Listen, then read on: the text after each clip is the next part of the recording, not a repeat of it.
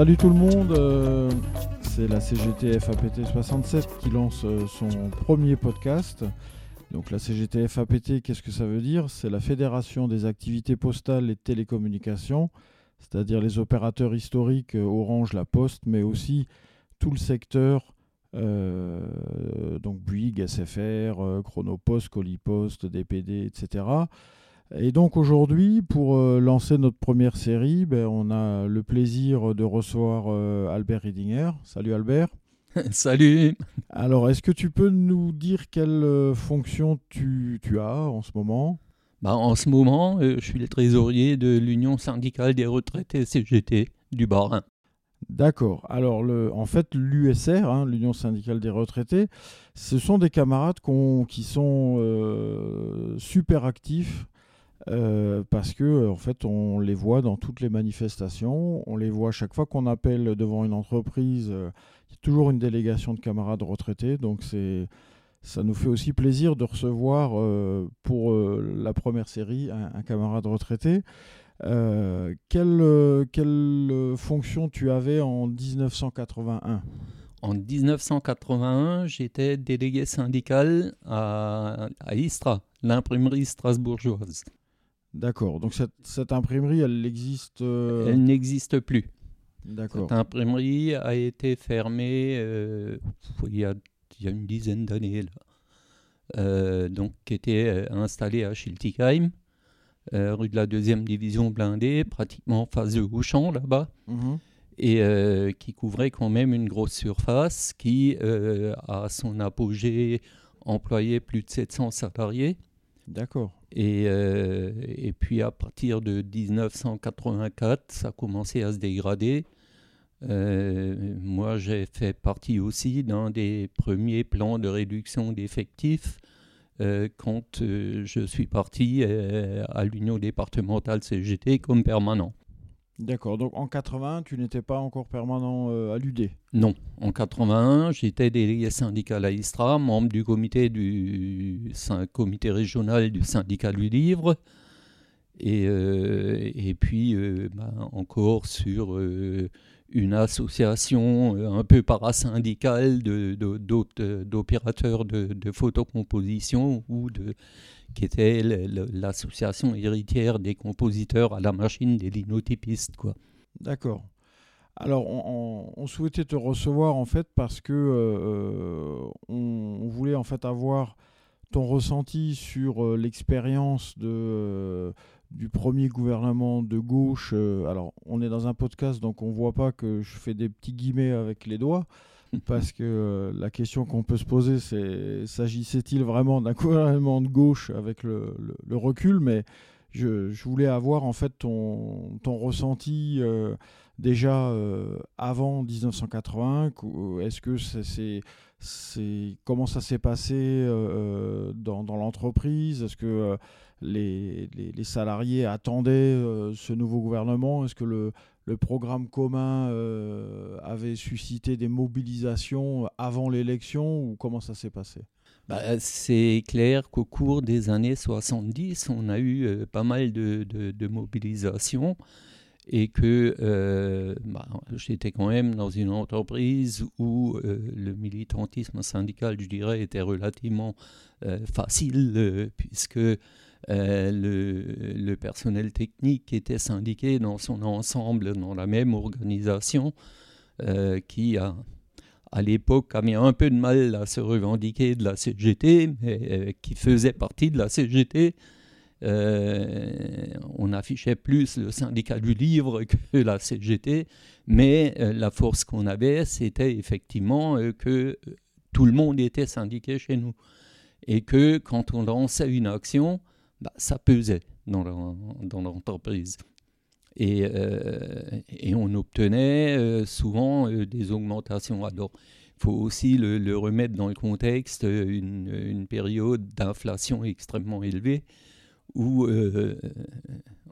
on, arrivait à certaines années à du 12-14% d'inflation. et par contre, à l'entreprise chez nous, on, on, obtenait les augmentations de salaire pour euh, se, maintenir. Quoi. On avait quasiment déjà une échelle mobile des, salaires. Ah oui, donc ça fait écho euh, un petit peu à ce qui se passe dans l'actualité maintenant avec une inflation. Donc il y avait encore plus d'inflation à l'époque. Oui, il y avait encore plus d'inflation. Et après, c'est aussi, moi j'ai j'ai construit ma maison en 75-76. On avait un prêt à, 14%. J'avais réussi à dégoter à côté un prêt bonifié, mais 14% euh, de taux d'intérêt. Euh, aujourd'hui, ça, ça paraît euh, incroyable, quoi. Bah, pour donner un exemple, moi j'ai acheté il y a 5 ans et le taux était à 1,5. Ouais. C'est ça. Il y, a, il y, a, un an, euh, les taux étaient à entre 1 et 1,5 en, fonction euh, des banques et du contrat négocié. Euh, ceux qui ont fait ces contrats il y a, il y a un an, il y a deux ans, bah, maintenant, d'autant plus que c'était des contrats à taux fixe, hein, ça, ça devient intéressant. Quoi. Mais bon, voilà. pour en revenir au, contexte des, des années 70, euh, je dirais, tu posais la question en, entrée euh, si euh, ce gouvernement en 81 était un gouvernement de gauche. je pense que les gens le ressentaient, en tout cas le ressentaient comme ça.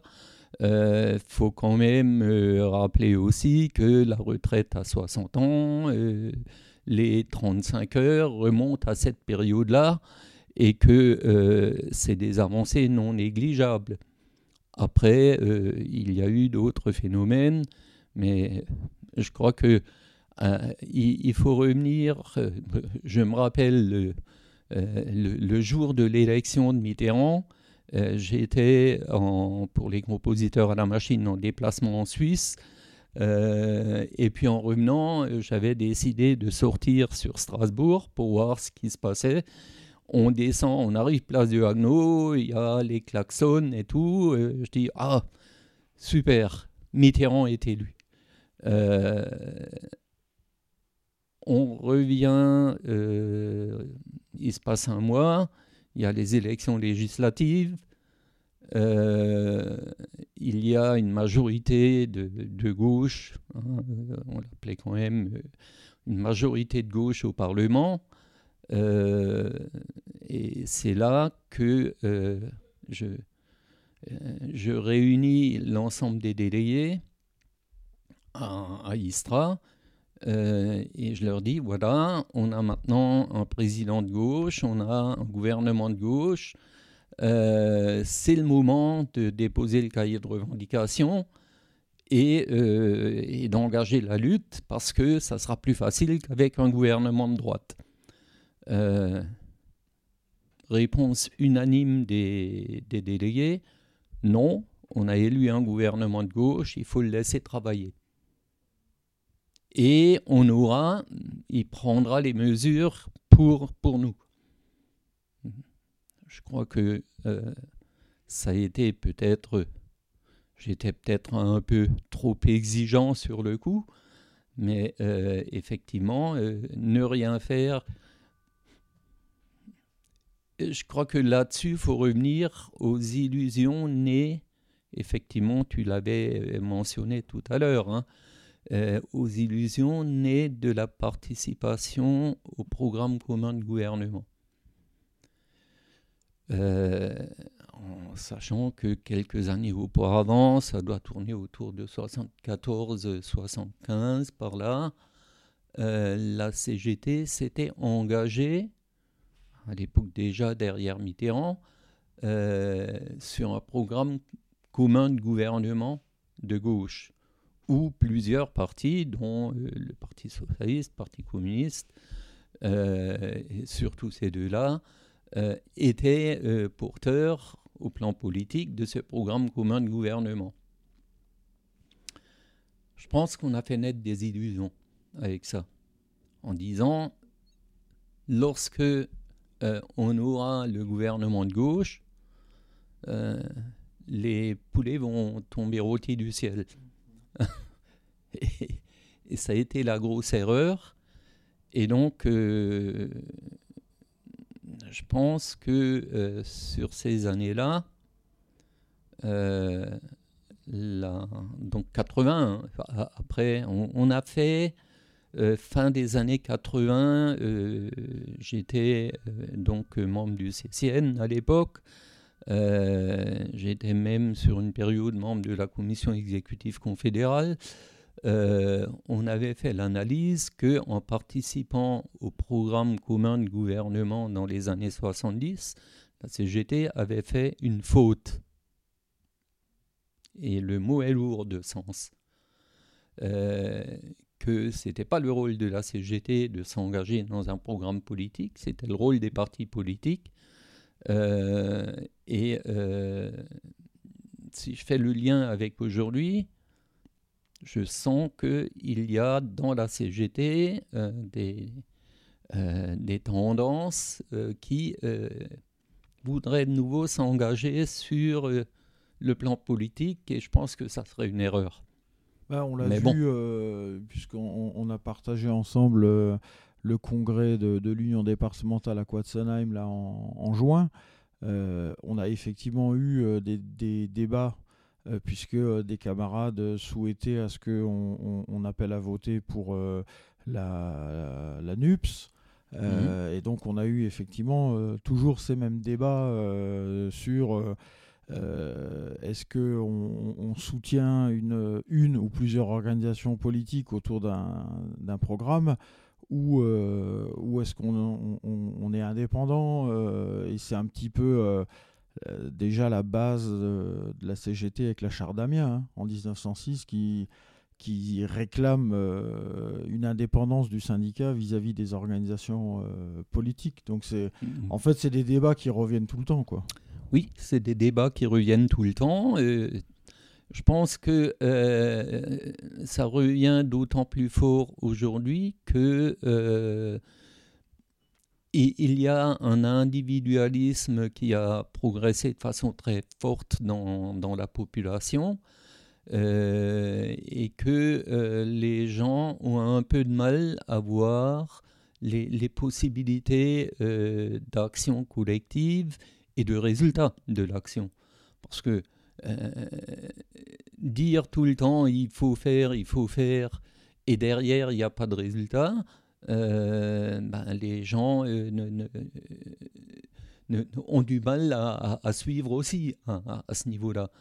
Et euh, je crois qu'il il faut, il faut, je dis aussi là, il faut, mais les gens devront bien à un moment donné se rendre compte que s'ils veulent faire avancer les choses, il y a que l'action collective pour permettre de le faire avancer, que ça soit au plan politique ou syndical d'ailleurs.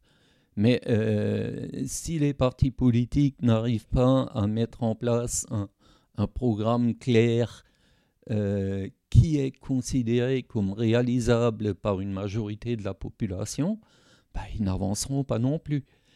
Et euh, je dirais, aujourd'hui, les, partis politiques de gauche ont un peu de mal, y compris ceux réunis au sein de la NUPES, hein, euh, ont un peu de mal à mettre sur la table un avenir clair sur ce qu'on va faire s'ils sont élus. Euh, les gens ont besoin d'un contenu clair pour se décider. Et là, on a un peu de mal. Euh, donc, je crois que on, est arrivé très vite à, aujourd'hui, mais on pourra revenir sur un, peu sur, sur l'histoire. Hein. Mais euh, c'est clair que euh, le syndicalisme a aussi cet enjeu d'arriver à convaincre que l'action collective peut porter des résultats et pas uniquement l'action collective au niveau des entreprises, mais que euh, on, voit, je renvoie sur la situation dans les hôpitaux où euh, on, s'attend à ce que tout s'écroule. Euh, je renvoie à la situation, on nous annonce pour cet hiver des coupures d'électricité. Bah, je dirais, le pays qui s'est toujours vanté d'avoir une électricité abondante et bon marché avec les centrales nucléaires, ça pose quand même un problème, quoi. Et, euh, la santé, euh, ben, on voit bien que les hôpitaux sont en train de s'écrouler. Euh, on avait hier la, CE non le bureau de, de l'USR et on a un camarade qui nous citait que donc qui a besoin euh, d'une opération euh, relativement importante quand même et qui se fait reporter euh, de date à date parce que ben, dans les hôpitaux, ils sont submergés par les urgences, qu'il n'y a plus de place, qu'il n'y a pas, pas d'anesthésiste et qu'ils ben, n'arrivent plus à, suivre. Quoi. Et... Bah, j'avais, j'avais aussi un autre exemple pour illustrer ça. Euh, ma mère qui a 77 ans, elle s'est cassé le bras. Euh, et donc elle est hospitalisée. Et ils ont tellement pas le temps de l'accompagner aux toilettes qu'ils lui ont mis une couche. Alors qu'elle n'est pas du tout incontinente. Euh, c'est juste qu'il lui faut quelqu'un qui l'aide à se déplacer pour aller aux toilettes. Mais voilà, je trouve que on est en 2022 et effectivement, on, se demande qu'est-ce qui s'est passé. Alors pour en revenir à, à 81, euh, quel était à, l'époque le rapport de force politique entre le, Parti socialiste et le Parti communiste euh, Électoralement, ça se passait comment? Ouh là, j'ai un peu de mal à, situer, mais je pense que le Parti communiste, il le, Parti socialiste devait tourner autour de, de, 40, entre 30 et 40 des, des voix aux élections. Le Parti communiste était encore au-delà de 15% euh, donc, euh, ce qui permettait quand même, il y a quand même une majorité qui, qui l'a remporté et aux élections présidentielles et aux élections législatives derrière. Hein. Donc ça veut dire que et le Parti socialiste, Parti socialiste qui a quasiment disparu, le Parti communiste qui a quasiment disparu lui aussi, euh, il y a effectivement un vrai problème euh, sur un projet, sur la construction d'un vrai projet politique, quoi. Alors je me, souviens, moi, alors en 80, j'avais 9 ans, hein, donc euh, évidemment, j'étais encore un gamin, mais je me souviens parce que on revenait de la, de la foire de mai à Metz, euh, donc moi je, suis fils, euh, petit-fils et arrière-petit-fils de mineurs, hein, mère Lebac, mineur de charbon. Et euh, il y avait deux voitures, mon parrain était devant, donc lui il est, délégué mineur CGT, mon père était derrière, mon père a jamais eu de responsabilité syndicale. Et on revenait de Metz, et pour une fois il avait allumé la radio, ce qui était un truc exceptionnel parce que jamais on allumait la radio. Et quand euh, la nouvelle est arrivée de, l'élection de, Mitterrand, je me souviens, on était avec mon frangin à l'arrière, et il a dit à ma mère, enfin un gouvernement au service des travailleurs. Et c'est vrai que par rapport à ce que tu disais sur les, klaxons, je me rappelle très bien que dans tout le bassin, hein, de, Saint-Avold jusqu'à jusqu'à Merlabac, les gens étaient dans la rue, euh, il y en a qui, qui buvaient du champagne, enfin ça, ça, ça dansait, enfin il y avait effectivement une, une super liesse populaire. Et euh, d'autant plus que nous, dans, notre bassin, contrairement à d'autres bassins euh, qui, sont plus communistes, nous, le bassin Houillet était plutôt socialiste. Et je pense qu'il y a, effectivement, comme tu disais, il y a eu beaucoup d'illusions parce que tout le monde s'attendait effectivement à ce que bah, le, gouvernement élu fasse ce qu'il avait dit qu'il allait faire. Et euh, en plus, j'ai le souvenir que euh, Mitterrand est venu à Merlebach. Je ne saurais plus dire si c'était 82 ou 83, mais il, est venu, il a fait un grand discours dans lequel, évidemment, il a dit que la production de charbon allait encore augmenter. Euh, et, c'est les mêmes qui, quelques années après, ont tout fermé. Quoi, hein. Mm. On commençait par la sidérurgie à Longwy pour, pour, pour terminer chez nous à Merlebach. Donc, euh, tu disais dans un premier temps, il y a eu cette phase euh, donc où euh, ça venait de la base, hein, que, qui, qui, qui, qui, voulait laisser le gouvernement travailler en fait. Et c'est à partir de, de, quand les choses ont commencé à changer alors bah, À partir de quand Là, j'ai un, un, souvenir là aussi. je crois que c'était 83, congrès confédéral à Lille. J'ai participé avec la délégation de la, de la FILPAC, hein, avec la délégation du livre, à mon premier congrès confédéral. Et là, Pierre Mauroy, Premier ministre, vient nous annoncer au congrès, et donc c'était l'annonce officielle vers le pays, euh, le blocage des salaires et des prix. Et c'est là où euh, les illusions ont explosé parce que les salaires ont été bloqués plus longtemps que les prix, ou de façon plus efficace que les prix.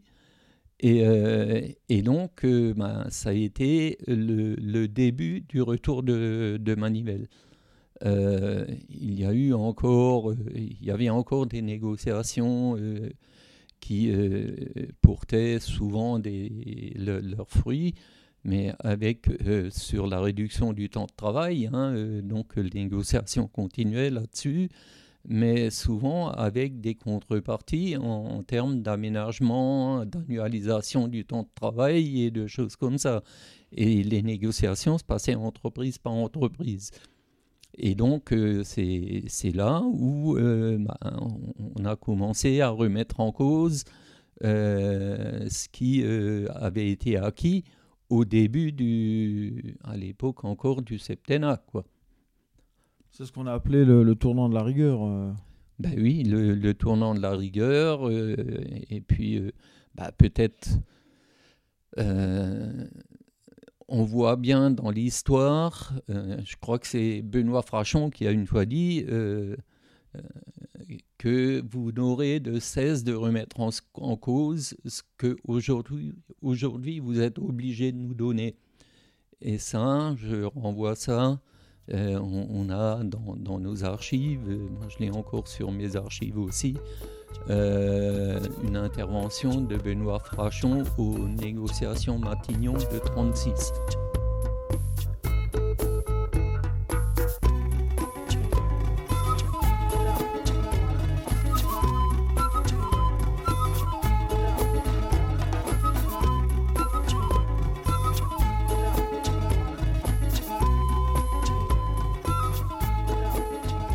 Je voulais euh, juste qu'on revienne par rapport euh, à ce que tu nous disais sur le, tournant de, la rigueur.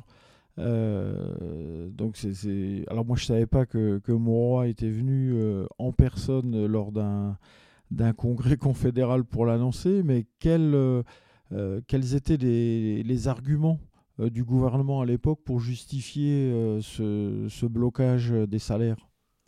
Bah, les, arguments du gouvernement, euh, là, je reviens peut-être euh, parce que c'est aussi hein, le gouvernement, il réagit souvent euh, en fonction des groupes de pression existants. Et, et, je reviens un peu à, à 81. donc, je disais, après l'élection d'un Parlement de gauche, j'avais réuni les délégués et puis, euh, ben, euh, on avait dit non et euh, on laisse travailler le gouvernement. Puis, on est parti en vacances. Et puis, en septembre, ben, on avait les. Je reviens de vacances. Je dis, ah ben maintenant, c'est foutu. parce que maintenant, c'est pas la CGT qui est dans la rue, c'est les patrons qui sont dans la rue. Et donc, dès septembre 81, euh, ce qui était à l'époque la CGPME, euh, tu, avais une partie du patronat qui était partie manifester dans la rue contre le coût des, avancées euh, faites par le gouvernement. Et, la CGPME, c'est un, syndicat patronal. Hein. Oui, c'est la Confédération générale des petites et moyennes entreprises. donc, c'est clair que euh, dès, le départ, dès le départ, le patronat n'a pas accepté que euh, on ait des avancées considérables en direction des salariés. Et le patronat a euh, accentué sa pression qui, à un moment donné, et donc bah, le gouvernement, à un moment donné, et c'est peut-être avec le gouvernement mourois, s'est rangé à un certain nombre des arguments du patronat qui disaient ben, nous, on n'arrive plus à boucler les, les, fins de mois, on va être obligé de licencier, ils se sont mis en, sont mis en partie d'ailleurs à licencier.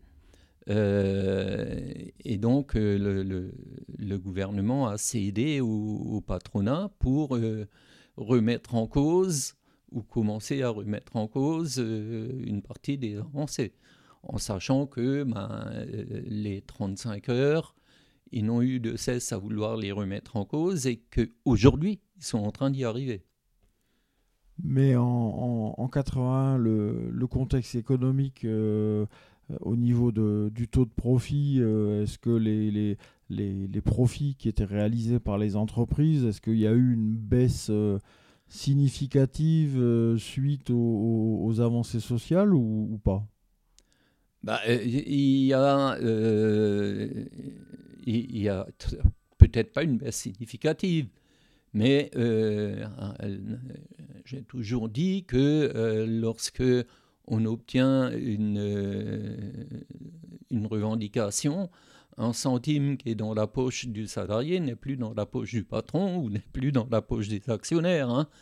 Euh, c'est clair que euh, il y a eu effectivement certainement une légère baisse de la rentabilité du, capital à l'époque, qui ne remettait même n'était pas de nature à remettre en cause le système.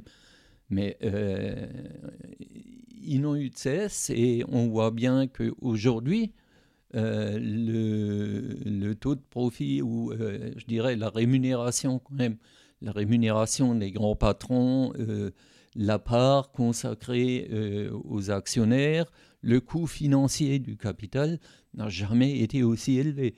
Donc effectivement, dès euh, ce, milieu des années 80, euh, ce qu'on avait obtenu a commencé à baisser jusqu'à remettre en cause ce qu'on avait déjà obtenu avant, puisque euh, même dans les années 70, la rémunération du capital n'était pas au niveau où elle est aujourd'hui. Et donc, il, faut, il faut bien se rendre compte que euh, bah, on, est, on est arrivé à un point où euh, ça pose sérieusement problème, euh, y compris pour les défenseurs du système capitaliste. Hein, ça commence à poser problème sur la survie même du système. puisque ben, quand un pays développé comme le nôtre n'arrive plus à, à soigner sa population, quand et n'arrive plus à garantir l'approvisionnement énergétique, euh, voire prochain problème euh, d'importance, l'approvisionnement en eau de sa population. Euh, quand les pauvres se développent et que dans les banlieues, il y a de nouveau des bidonvilles qui, qui se construisent, qu'on avait réussi à résorber totalement, euh, ben, euh, ça veut dire que euh, il y a quand même un problème de répartition, je dirais même pas de répartition des richesses, je dirais d'utilisation de l'argent. C'est un problème d'utilisation de l'argent. À quoi sert l'argent produit dans les entreprises? À quoi sert l'argent produit par les gens qui travaillent? Et là, on a un vrai problème euh, si euh, je dirais même euh, lorsque c'est un lorsqu'on fait le différentiel entre le SMIC et, et la, la, rémunération des, des, grands patrons du CAC 40, c'est un vrai scandale. Mais lorsqu'on regarde la rémunération, et là, ce n'est pas qu'un problème français, hein, c'est un problème euh, international général, lorsqu'on regarde la rémunération euh, des, footballeurs, pourquoi un patron du CAC 40 il gagnerait moins que Mbappé? Euh, c'est là, il y a dans ce système un vrai problème de à quoi sert l'argent. Bah, justement, est-ce que euh, quelque part le, passage du capitalisme industriel, on va dire, euh, euh, du début du XXe siècle, avec des patrons comme, Ford, par exemple, vers un capitalisme financier, vers un, capitalisme complètement mondialisé, avec des, chaînes de production qui se mettent en place avec des multinationales qui, qui, dépassent euh, euh, les, les, les, États, même d'un point de vue économique, hein, puisqu'on a maintenant des multinationales qui ont des, des, trésoreries qui sont supérieures à certains PIB de, de, certains pays. Est-ce que tout ça, ça n'a pas aussi été possible grâce au travail du gouvernement de, gauche, entre guillemets, après 1983, après le tournant de la rigueur, puisque euh, moi j'ai quand même l'impression que euh, euh, c'est quand même les socialistes en France et, en Europe, hein, puisqu'il faut se rappeler qu'il y a, y a eu une période où quasiment toute l'Europe était dirigée par, par des gouvernements sociodémocrates. Est-ce que c'est pas eux en fait qui, paradoxalement, ont complètement euh, cassé, déréglementé, privatisé euh, et mis en place ce, capitalisme euh, purement financier. Ben, Je dirais, est-ce que c'est eux? Si ça n'avait pas été eux, ça aurait été d'autres. le, problème de fond reste que c'est la logique même du système je reviens à la construction européenne. Là, hein. j'ai milité quand même pendant de nombreuses années au, sein des, instances syndicales européennes aussi. Euh, la logique de la construction européenne était déjà contenue dans le traité de Rome. Dans le premier traité de la, à l'époque pas encore l'Union, de la communauté économique européenne, qui euh, mettait en place euh, la, logique économique qui était copiée sur celle des États-Unis. Et cette logique économique a toujours été poursuivie et a conduit à la financiarisation de l'économie et alors qu'à l'époque, bah, c'était le, le premier traité, c'était le traité européen du charbon et de l'acier, le traité CK, avant le traité de Rome. Et euh, là, c'était la mise en commun euh, des industries. Euh, tu évoques la mondialisation. Je crois que ce qu'on a vu avec la mondialisation financière, c'est plus un éclatement des productions une centralisation des, centres de décision.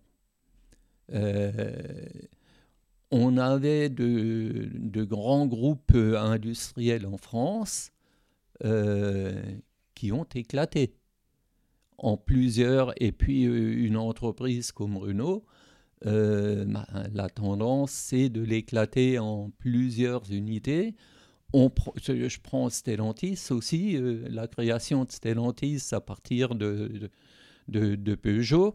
Euh, ben, Stellantis, c'est quoi?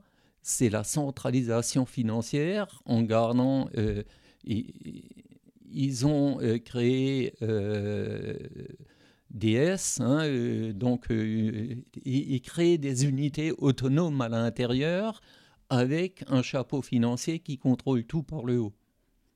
Euh, et, les grands groupes, et c'est effectivement euh, au niveau de la gestion de ces, de ces entités financières, ben, euh, on n'a plus aucune, souvent plus, plus aucune vision de quelle est la production industrielle, la production de richesse qui nourrit leur entité. Eux, on arrive au point où on se dit, ben, lorsque on arrive au meilleur placement, on, a gagné. je, je dirais, je suis un peu... Euh, lorsque la bonne santé d'une entreprise est définie par sa cotation boursière, je dis, on est complètement à côté de la plaque. La bonne santé d'une entreprise, c'est sa rentabilité euh, au niveau de la production industrielle et, euh, et, sa capacité à investir, à se développer et sa capacité à, nourrir, je dirais, les salariés qu'elle emploie. Euh, sa capacité à, en charge syndicale, on parlait souvent de la reconstitution de la force de travail, bah, assurer, ça veut dire la reconstitution de la force de travail, c'est assurer le, repos des travailleurs, c'est euh, qu'on soit dans la production industrielle ou dans, dans les services, hein, c'est pareil. C'est assurer la, euh, le repos des travailleurs pour qu'ils puissent revenir d'assurer la santé des travailleurs pour qu'ils puissent venir et produire dans de bonnes conditions. Et là, euh, la logique financière, elle est à l'opposé de ça. Et c'est peut-être euh, avant tout ça qu'on a besoin de changer. Et euh, on ne le changera que par une mobilisation massive. Euh, je dirais la preuve de, euh, de l'efficacité, preuve relativement récente de l'efficacité de la mobilisation collective, ça a été la mobilisation des Gilets jaunes. N'oublions pas que euh, si aujourd'hui le gouvernement il met des aides euh, à, la baisse du prix de l'essence, euh, c'est qu'il a toujours la trouille qu'un un mouvement comme celui des gilets, jaunes lui retombe sur le coin de la figure. Sinon, il ne le ferait pas. Et c'est la preuve de, la mobilisation collective alors, effectivement, euh, ça s'est passé en dehors des organisations syndicales.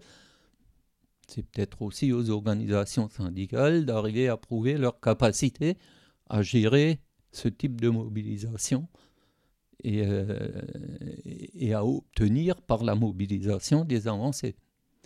Alors, à propos de mobilisation, euh, est-ce que, euh, suite euh, au revirement du gouvernement Mauroy, est-ce que ça a déclenché des vagues de mobilisation ou, pas?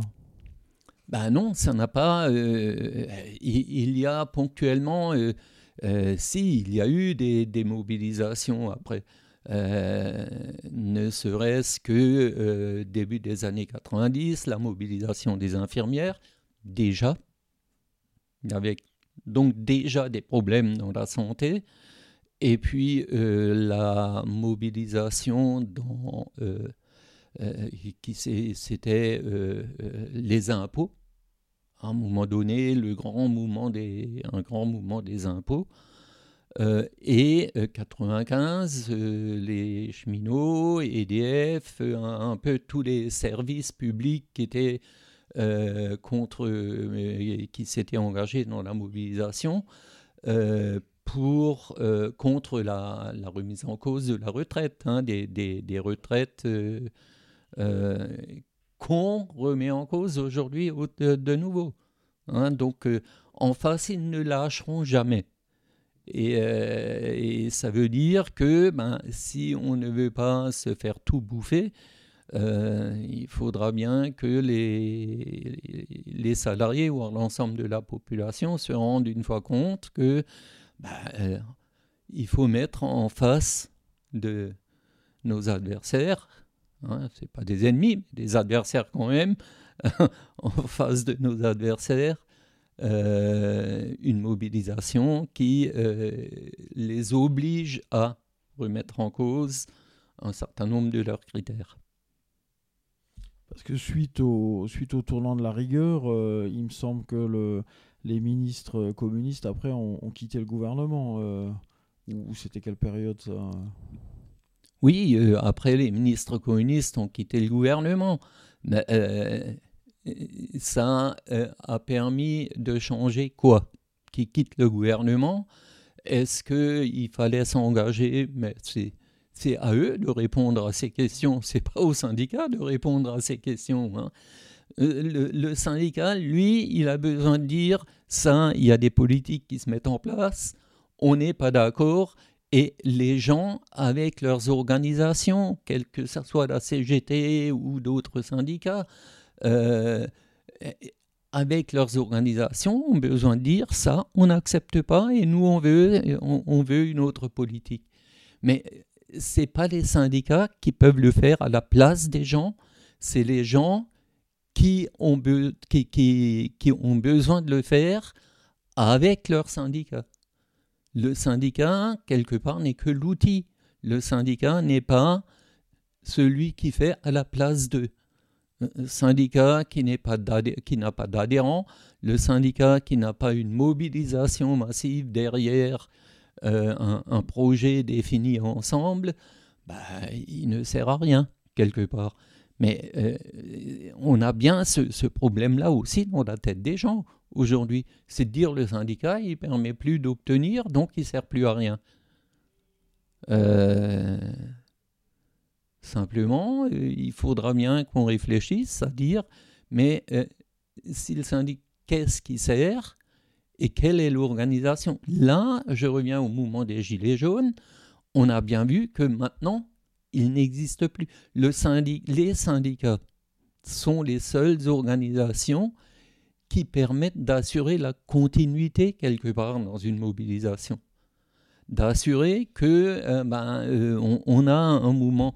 les luttes ont toujours été de, en, en temps hein, il, y a, des périodes où les gens se mobilisent, où on obtient des choses, et puis après, euh, ben, après ça bouge plus trop.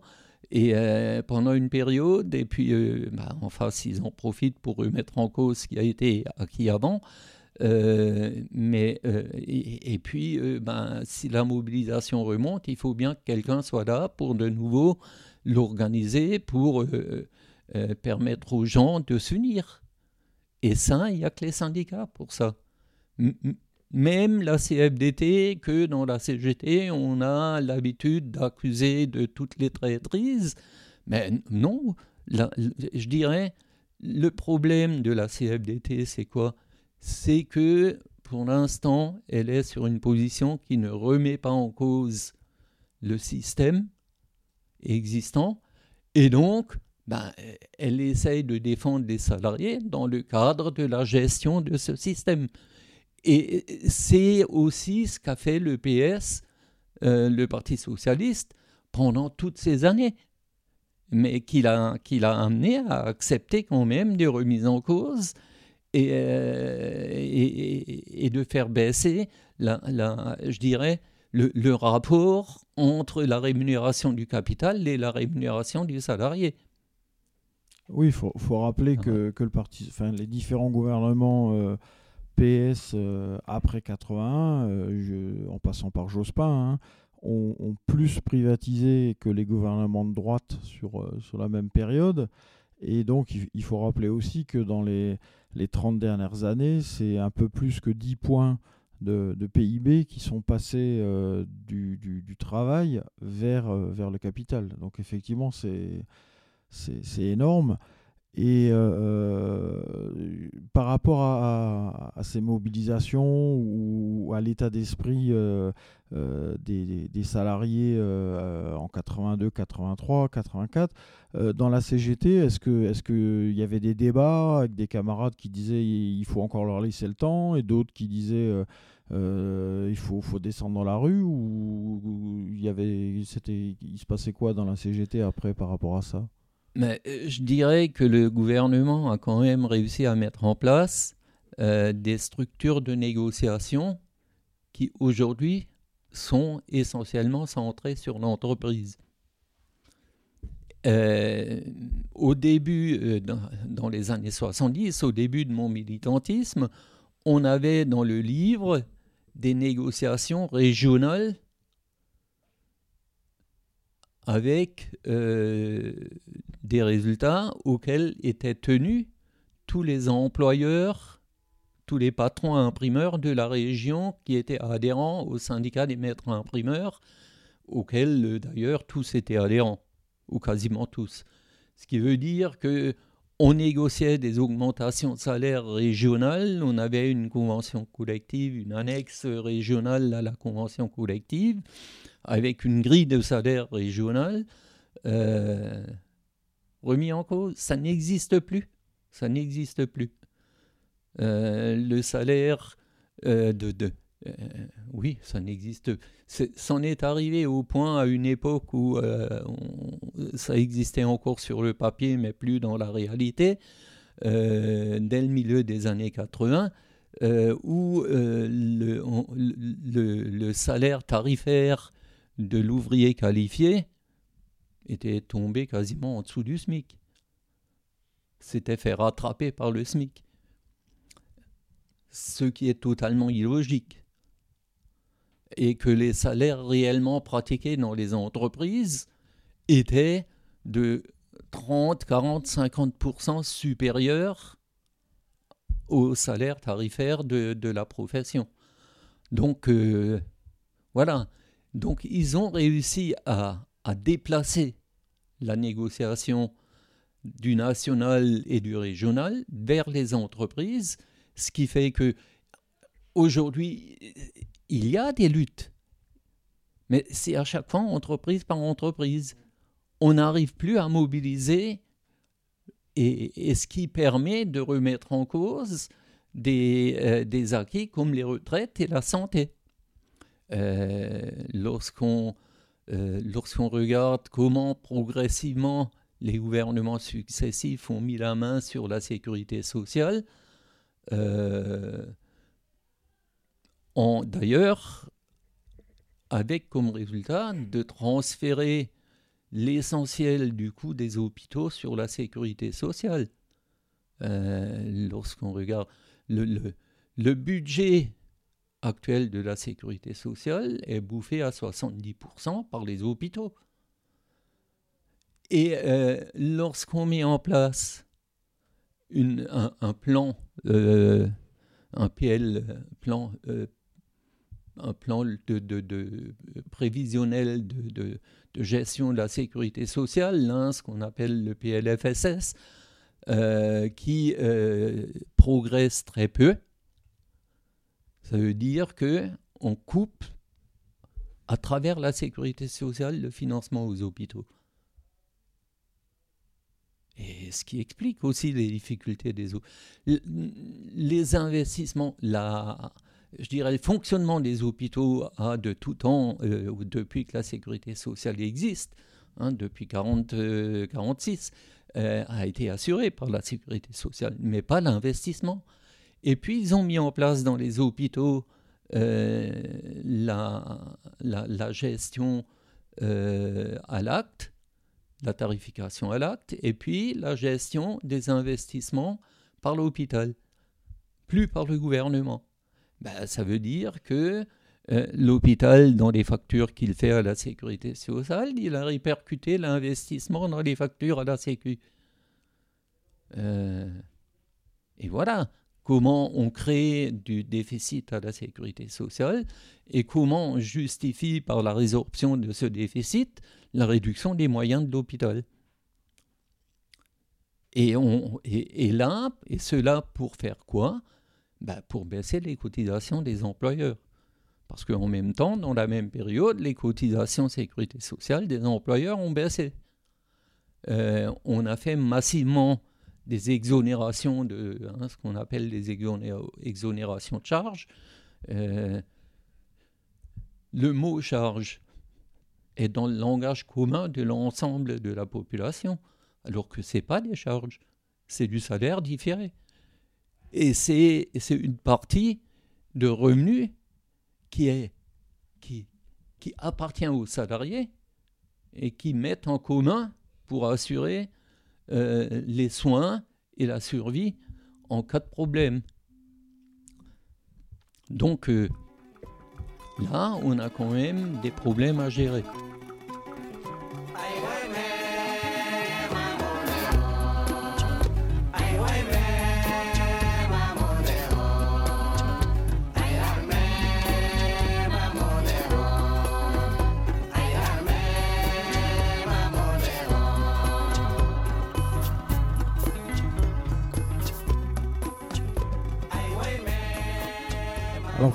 Pour, euh, conclure euh, cette émission, hein, euh, moi je me posais une question par rapport à, la trahison de, des promesses électorales, hein, parce que pour moi c'est c'est ça le, bilan du gouvernement Mitterrand et de, tous les autres gouvernements du, du, Parti socialiste après.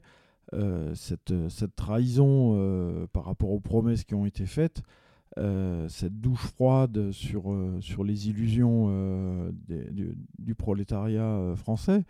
Je, je, pense que, enfin, je me demande si c'est pas une des, des, principales explications au, succès, au récent succès de l'extrême droite aux, aux, élections, parce que lorsqu'on regarde les, les, cartes électorales, on, s'aperçoit qu'il euh, y a énormément de régions euh, où ça votait euh, massivement pour le Parti communiste ou pour le Parti socialiste. qui, qui, ont basculé vers, vers le RN. et je, pense que pour, pour, tous ces gens-là, qui ont attendu des années avant de voir un programme commun avec beaucoup d'espoir, beaucoup d'espérance, pour finalement être euh, trahi par, euh, par les, les amis qu'on avait élus. Euh, je pense que ça a généré déjà une dépolitisation massive, parce que c'est aussi pour ça qu'il y a une telle masse d'abstention, hein, parce que tout simplement, les, les, les, gens ils se disent à quoi ça sert de voter, parce que de toute façon, ils font quand même ce qu'ils veulent. et ce ce tournant euh, raciste et, xénophobe euh, de tous ces gens qui, qui, se sont estimés trahis, et c'est euh, un petit peu l'ère de du tous pourri, etc. Alors je ne sais pas ce que, comment toi tu, tu, tu vois la chose, Albert? Bah, je dirais ça a certainement conduit à des progressions de l'extrême droite. Mais la question de fond reste lorsque euh, on reste dans la logique où la rémunération des actionnaires est prioritaire sur la satisfaction des besoins de la population, euh, on ne peut que prendre le type de décision qu'ils ont prise.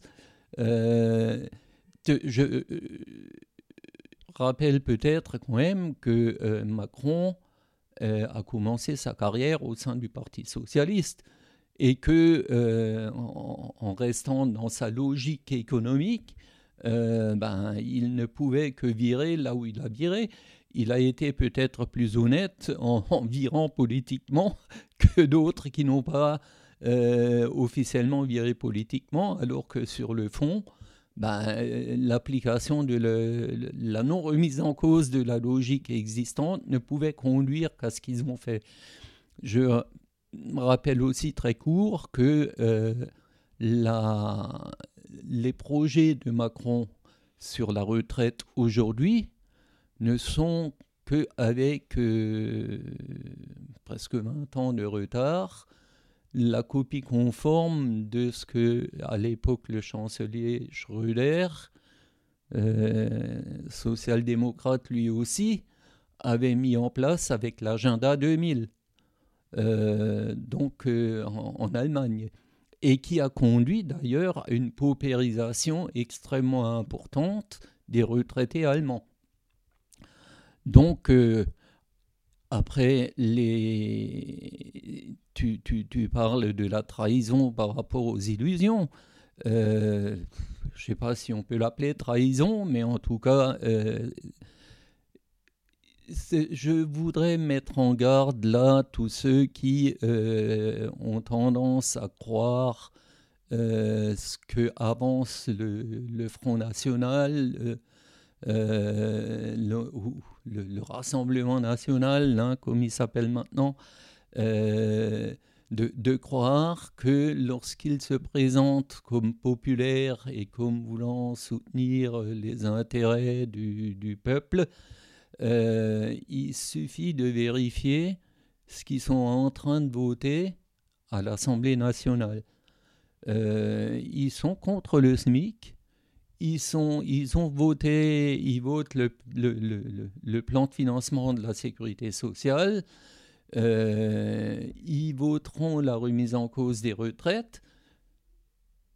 Donc, je voudrais avertir que ces illusions qu'on a nourries en 81 avec le Parti socialiste, qu'on ne se mette pas à les nourrir maintenant avec le Rassemblement national, ça conduira aux mêmes désillusions.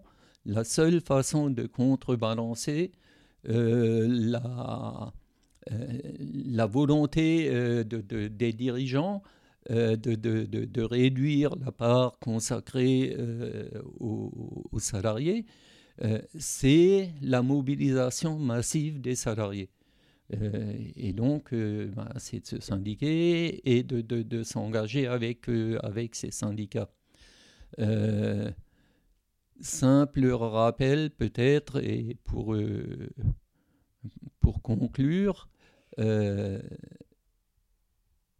c'est que sans, la, sans la mobilisation, c'est qu'en en 81, j'avais déjà, je pense que j'avais vu juste, en disant maintenant c'est le moment de bouger, c'est qu'on arrivera à faire avancer qu'avec des élections politiques, effectivement aussi, mais avec derrière l'élection politique une mobilisation massive des salariés pour exiger de ces politiques qui sont élus qu'ils mettent en place euh, ce qu'ils ont promis.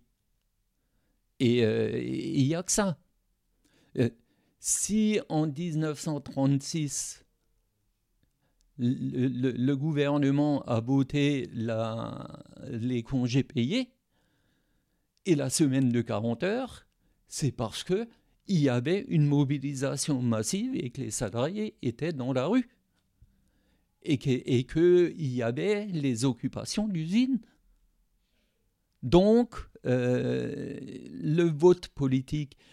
C'est toujours une illusion de croire que il suffit de déléguer à quelqu'un, qu'il soit syndicat ou politique, pour obtenir ce que l'on veut.